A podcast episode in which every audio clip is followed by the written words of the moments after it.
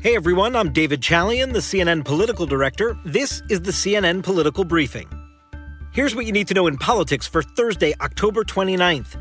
Florida, Florida, Florida. That is the heart of the presidential campaign trail today as both Donald Trump and Joe Biden hit the Sunshine State. We'll discuss that, plus the court battles over mail in ballots continue, some big rulings from the Supreme Court, and finally, some Republicans in key Senate races playing real defense today. Florida is known for holding very close elections in presidential contests. This year will be no different.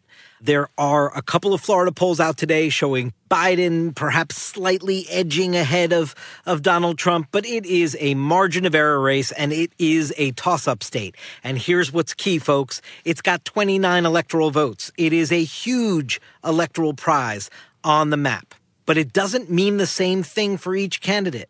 Trying to find a path to 270 electoral votes for Donald Trump without Florida as a part of his map is near impossible.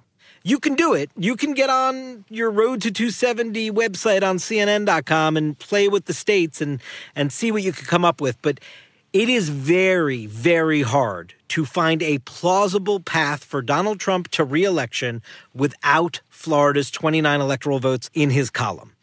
We will see him in Tampa today, and we will see his Democratic opponent, Joe Biden, on both sides of the state. Quite frankly, we'll see him in Broward County, a Democratic base area, but we will also see him in Tampa, a critical battleground region in the Sunshine State. And with COVID cases on the rise and with seniors, the most vulnerable population dealing with coronavirus, a very important factor in the Florida vote, you will see both candidates continue to sell their very different messages on issue number one, the coronavirus the Florida tourism industry and hospitality industry will come roaring back very soon. It's ready to happen. We're making the turn. We've got the vaccines coming very soon. Millions of people out there are out of work, on the edge, can't see the light at the end of the tunnel, and Donald Trump has given up. Here's what else matters today a late night ruling from the Supreme Court dealing with two critical battleground states and how long they are allowed to accept ballots and count them after Election Day, as long as those ballots are postmarked by Election Day. North Carolina and Pennsylvania. And what the Supreme Court did was leave in place lower court rulings. In North Carolina, ballots that are postmarked by Election Day can be received and counted up to nine days after Election Day. And in Pennsylvania, ballots postmarked, cast, by election day can be received for three days and still be counted after election day. Remember, more people are voting by mail in this election than ever before because of the pandemic.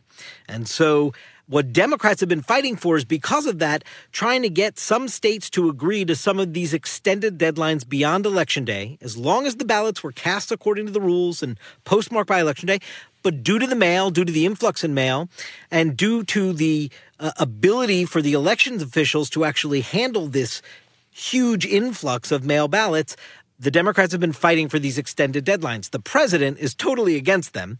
Uh, he thinks if a ballot is not counted on election day, it should not count. That's not true, according to the rules. That's not how it works. Uh, legitimately cast ballots should be counted as long as they were cast according to the rules. And in some of these states, the rules allow for that counting and receiving of those legitimately cast ballots beyond election day.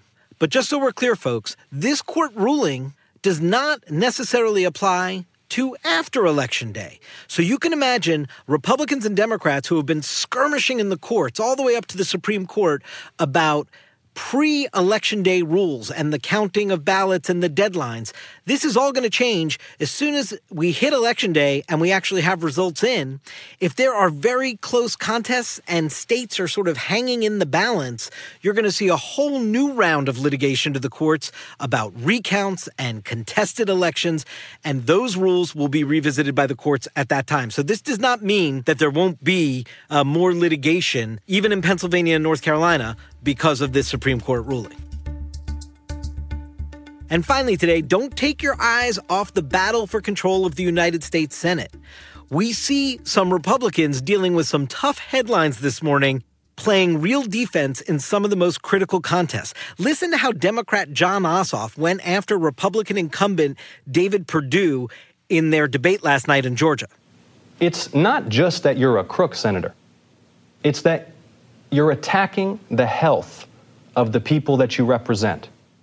In the other Senate race in Georgia, where Republican incumbent Kelly Loeffler is running to extend her time in the United States Senate, she had this inexplicable moment with reporters on the campaign trail this week when asked about what may be Donald Trump's most infamous piece of videotape, which, of course, is that Access Hollywood tape. You're still not disagreeing with President Trump's statements about personally sexually assaulting women. I, I'm not familiar with that. To think that Kelly Loeffler, a United States Senator, is unfamiliar with the Access Hollywood tape that emerged on the political scene four years ago, where the president clearly talks about sexually assaulting women, it just defies credulity, folks. And if she thinks this is the way to keep the president on her side and not distance herself from him in any way by just like ignoring reality or just lying to reporters that she's not familiar with it, I- I'm not sure that that is going to serve her as well as she thinks. And finally, this may have been the most amazing moment at President Trump's rally in Arizona. He clearly had no interest in really hearing from Martha McSally, the Republican incumbent running in that high profile Arizona Senate race. Uh, but I guess felt obliged to do so. Listen to how Donald Trump brought up Martha McSally to the stage to put before all those Arizona voters who were there to see him at his rally. Martha, come up just fast. Quick, quick. Fast. Fast. Come on, quick. You got one minute. One minute, Martha's sake. They don't want to hear this, Martha. Come on, let's go. Quick, quick, quick, quick. Come on, let's go. All right. I'm coming. Thank you, President Trump. All of this is to show you that even in these closing days, these vulnerable Republican incumbents running in these critical Senate races Uh, are still doing so from a defensive position. Just watch on election night as the Senate map fills in. Mitch McConnell puts his chances at staying majority leader at 50 50. If Donald Trump has a really bad election night, it's hard to see how all of these Republicans hang on. That's it for today's political briefing. If you could please do us a quick favor, go to cnn.com slash brief survey and tell us what you think about the podcast. We'd really appreciate it. Thanks so much for listening. We'll talk to you tomorrow. CNN Political Briefing is a production of CNN Audio. Megan Marcus is the executive producer, and Haley Thomas is the senior news producer. Raj Makija is our senior production manager. Our episodes are produced by Will Cadigan, Mimi Mutessa, and Emily Liu, and engineered by Francisco Monroy. David Toledo is the team's production assistant. Over 37,000 companies have already made the move to NetSuite. Backed by popular demand, NetSuite has extended its one-of-a-kind flexible financing program for a few more weeks. Head to netsuite.com/briefing. netsuite.com/briefing.